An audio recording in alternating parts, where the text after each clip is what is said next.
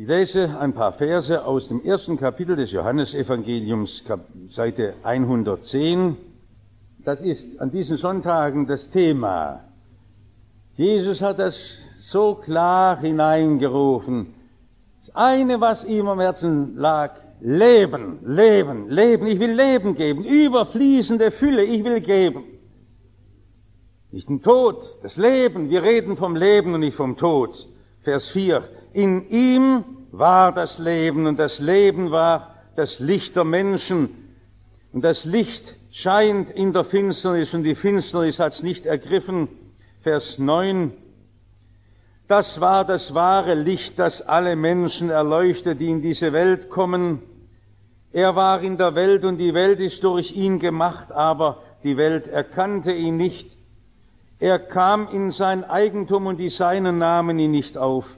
Wie viele ihn aber aufnahmen, denen gab er Macht, Gottes Kinder zu werden, denen, die an seinen Namen glauben.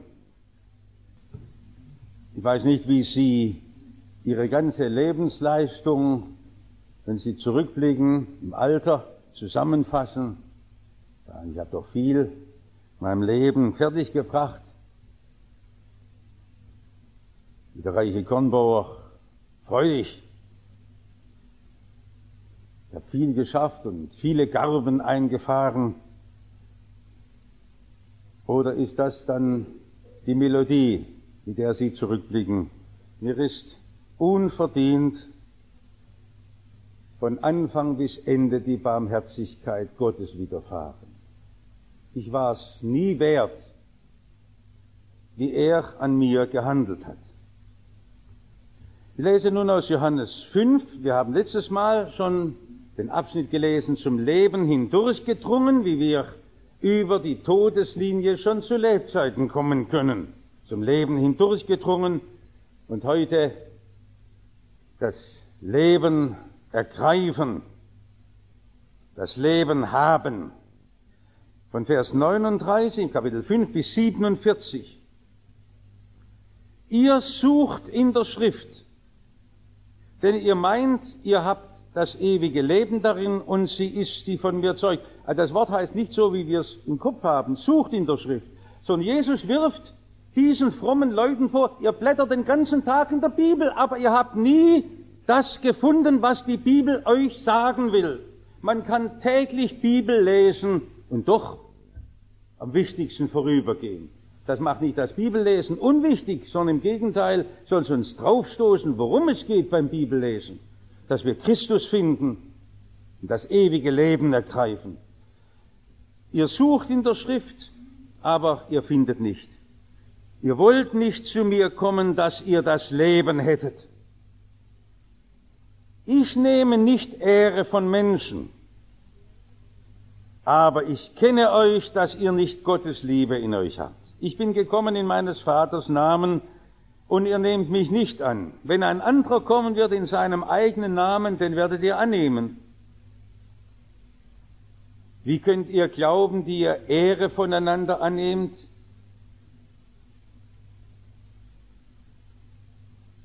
Glauben und Ehre sind unversöhnliche Gegensätze.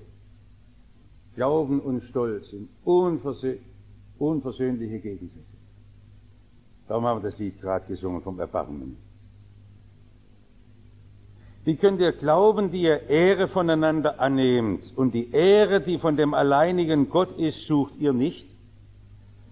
Ihr sollt nicht meinen, dass ich euch vor dem Vater verklagen werde. Es ist einer, der euch verklagt, Mose, auf den ihr hofft. Wenn ihr Mose glaubtet, so glaubtet ihr auch mir, denn er hat von mir geschrieben. Wenn ihr aber seinen Schriften nicht glaubt, wie werdet ihr meinen Worten glauben? Das zieht sich durch das ganze Evangelium, dass Jesus lieb und klar eindeutig die Katze aus dem Sack lässt und sagt, was los ist. Es darf für keinen Menschen mehr irgendetwas unklar oder unsicher sein. Das mit dem Glauben ist gar keine verschwommene Sache, gar nichts Kompliziertes. Ist ja nicht nur in diesem Kapitel, das zieht sich doch überall durch. Ich bin die Auferstehung und das Leben. Ich bin der Weg, die Wahrheit und das Leben. Lesen Sie, wo Sie wollen. Wie Jesus immer und immer wieder das so direkt gesagt hat. Wer will, kann das Leben haben.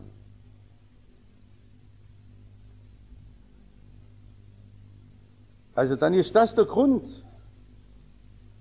Viele wollen nicht. Und viele wollten schon. Jesus hat eine Menge Sympathisanten gehabt. Das heißt einmal kurz vor der Hinrichtung Jesu, viele von den Oberen glaubten an ihn. Also. Und dann kommt ein Satz, aber Sie hatten lieber Ehre bei den Menschen als Ehre bei Gott. Wer an Jesus glaubt, hat Teil an seiner Schmach. Es ist nicht bloß bei Ihnen so in Ihrem Freundeskreis, dass die anderen verächtlich auf Sie runterschauen, wenn Sie sich zu Jesus bekennen. Nicht nur bei Ihnen so, dass die Kollegen ganz komisch gucken, wenn Sie von Jesus reden. Es war von den ersten Tagen an so. Man kann im Leben sehr viel reden, was man geleistet hat und was man kann und was man für ein guter Kerl ist. Aber wer Jesus nachfolgt, kann es nimmer tun. Und die anderen sagen, es fängt er wieder an mit seiner Platte und redet von seiner Schuld und von seinem Versagen.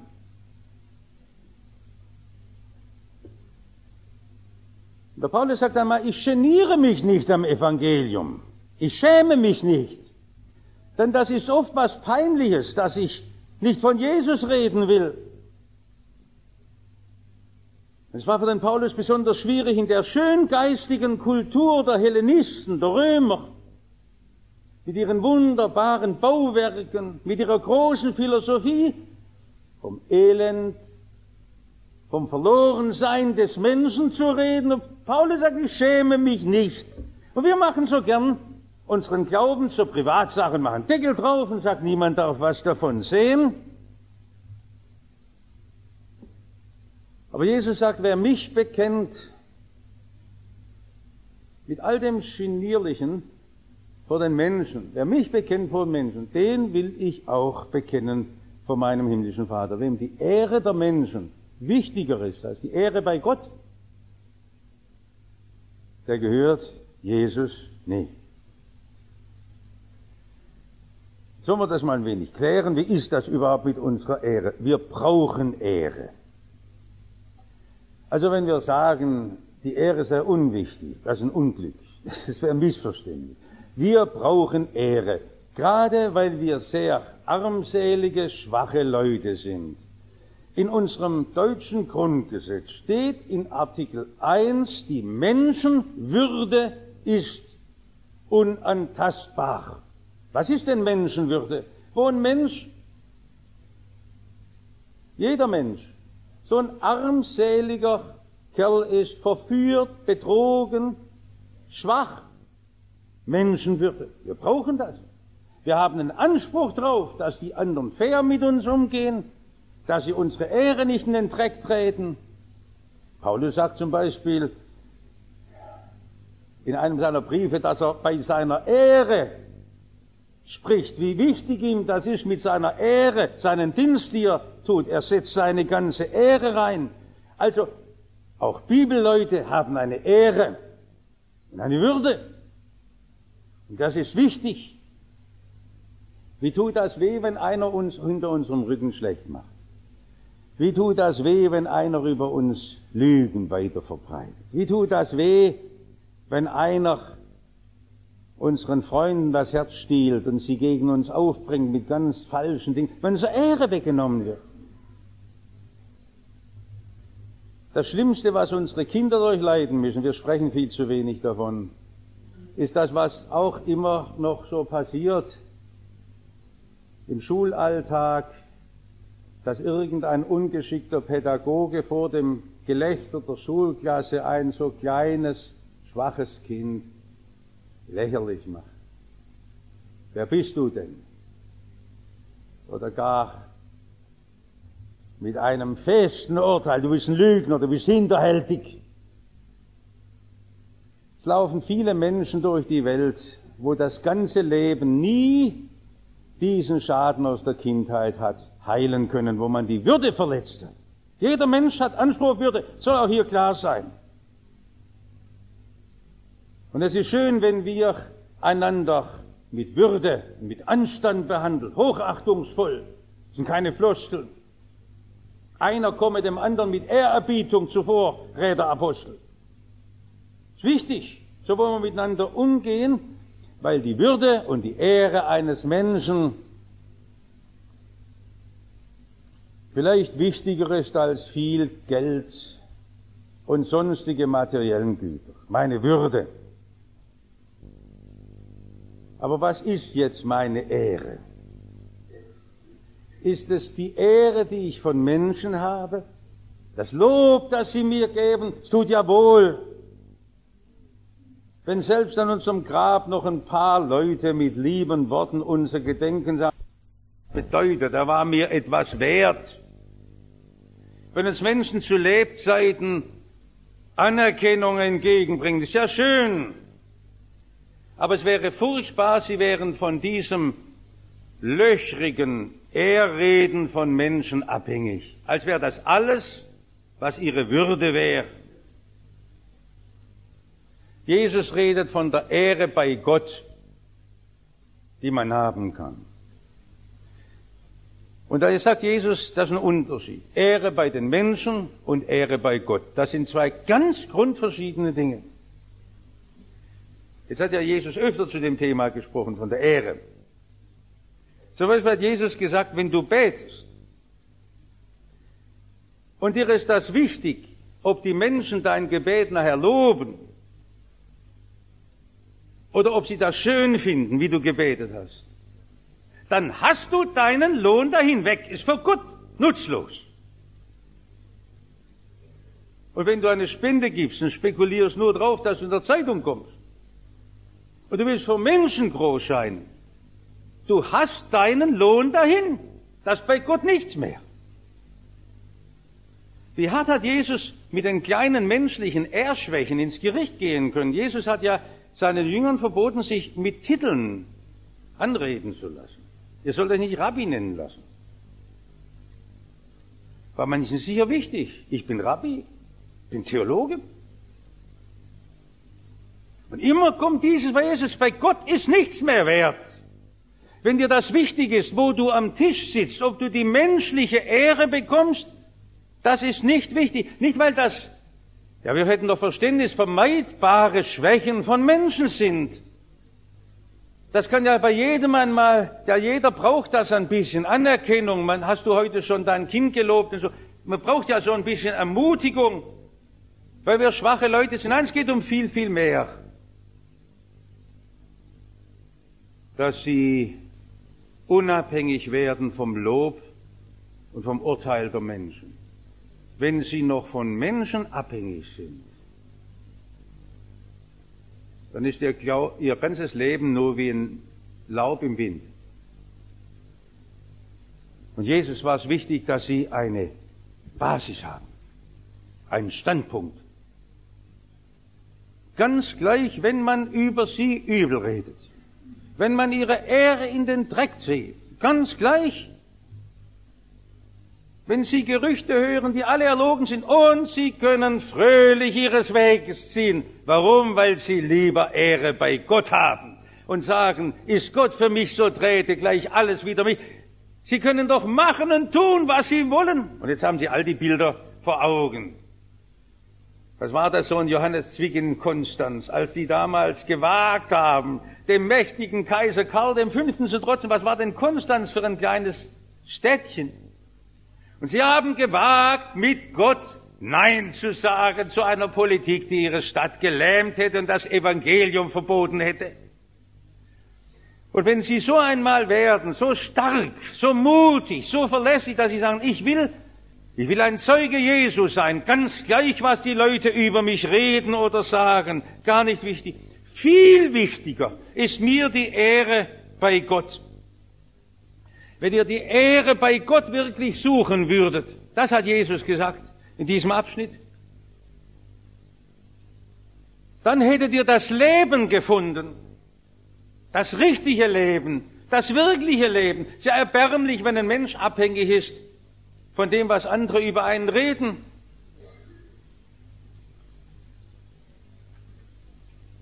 Und wo findet man denn die Ehre bei Gott? Bei Gott kriegt man keine Ehre, wenn man auflistet, was man für Gott gemacht hat, wie gut man war, wie lieb man ist, wie viele Stunden man Bibel gelesen hat, wie lang man fastet. Bei Gott nicht angenehm.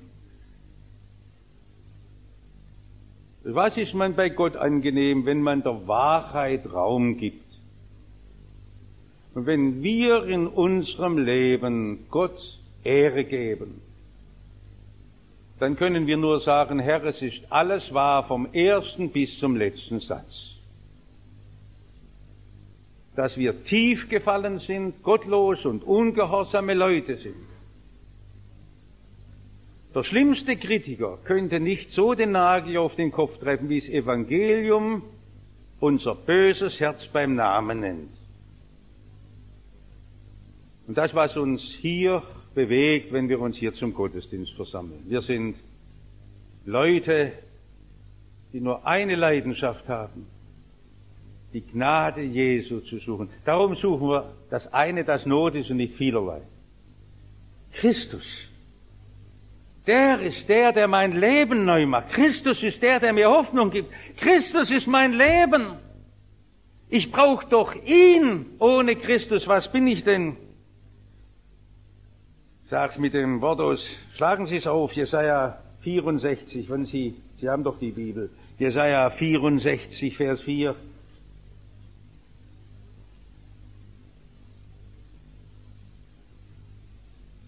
Vers 5. Wir sind alle wie die Unreinen. Alle unsere Gerechtigkeit ist wie ein beflecktes Kleid. Ist wahr oder ist nicht wahr? Ist bloß ein Spruch. Wir sind alle verwelkt wie die Blätter.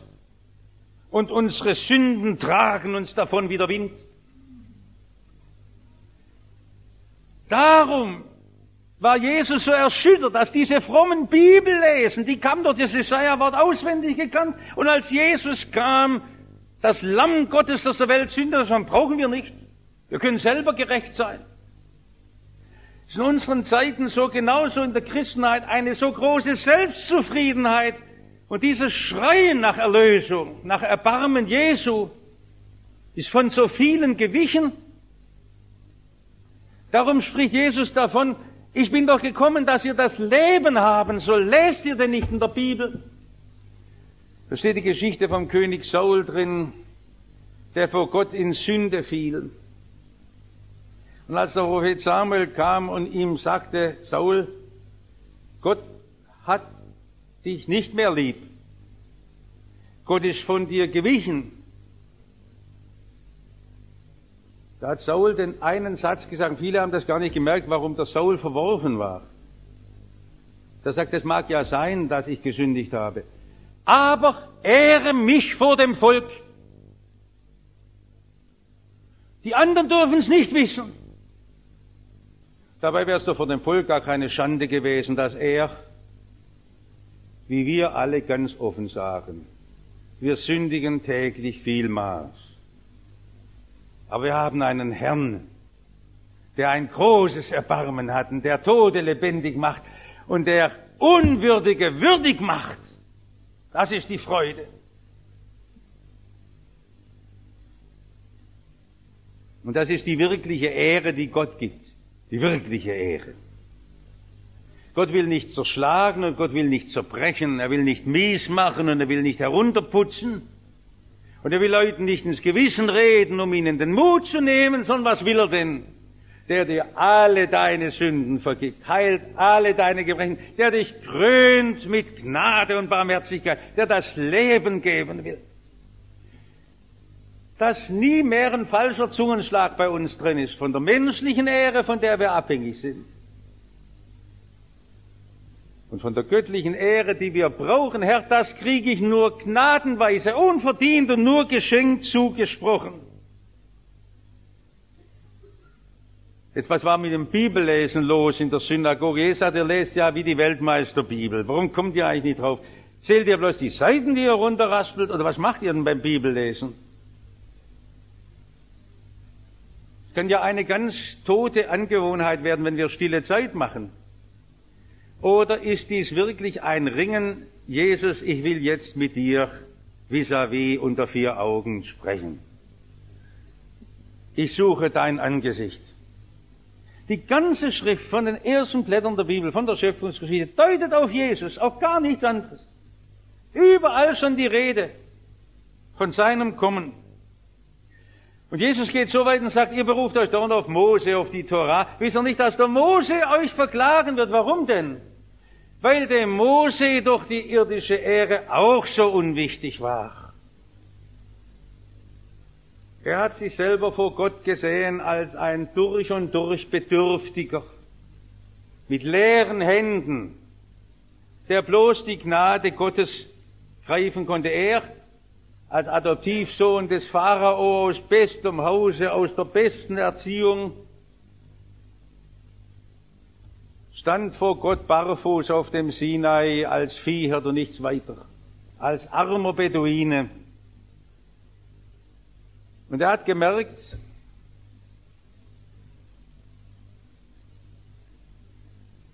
er wollte viel lieber mit dem Volk Gottes misshandelt werden, als eine Zeit lang den Genuss der Sünde haben. Und hielt die Schmach Christi für größeren Reichtum als die Schätze Ägyptens, denn er sah an die Belohnung. Was kann mir die Welt überhaupt noch bieten? Und wenn ich den Schmach weggehe, ist doch nicht wichtig. Ich gehe mit Jesus den Weg, weil das der Einzige ist, der das Leben ist. Wer sich an Mose hielt, muss doch das merken, wo das Leben liegt.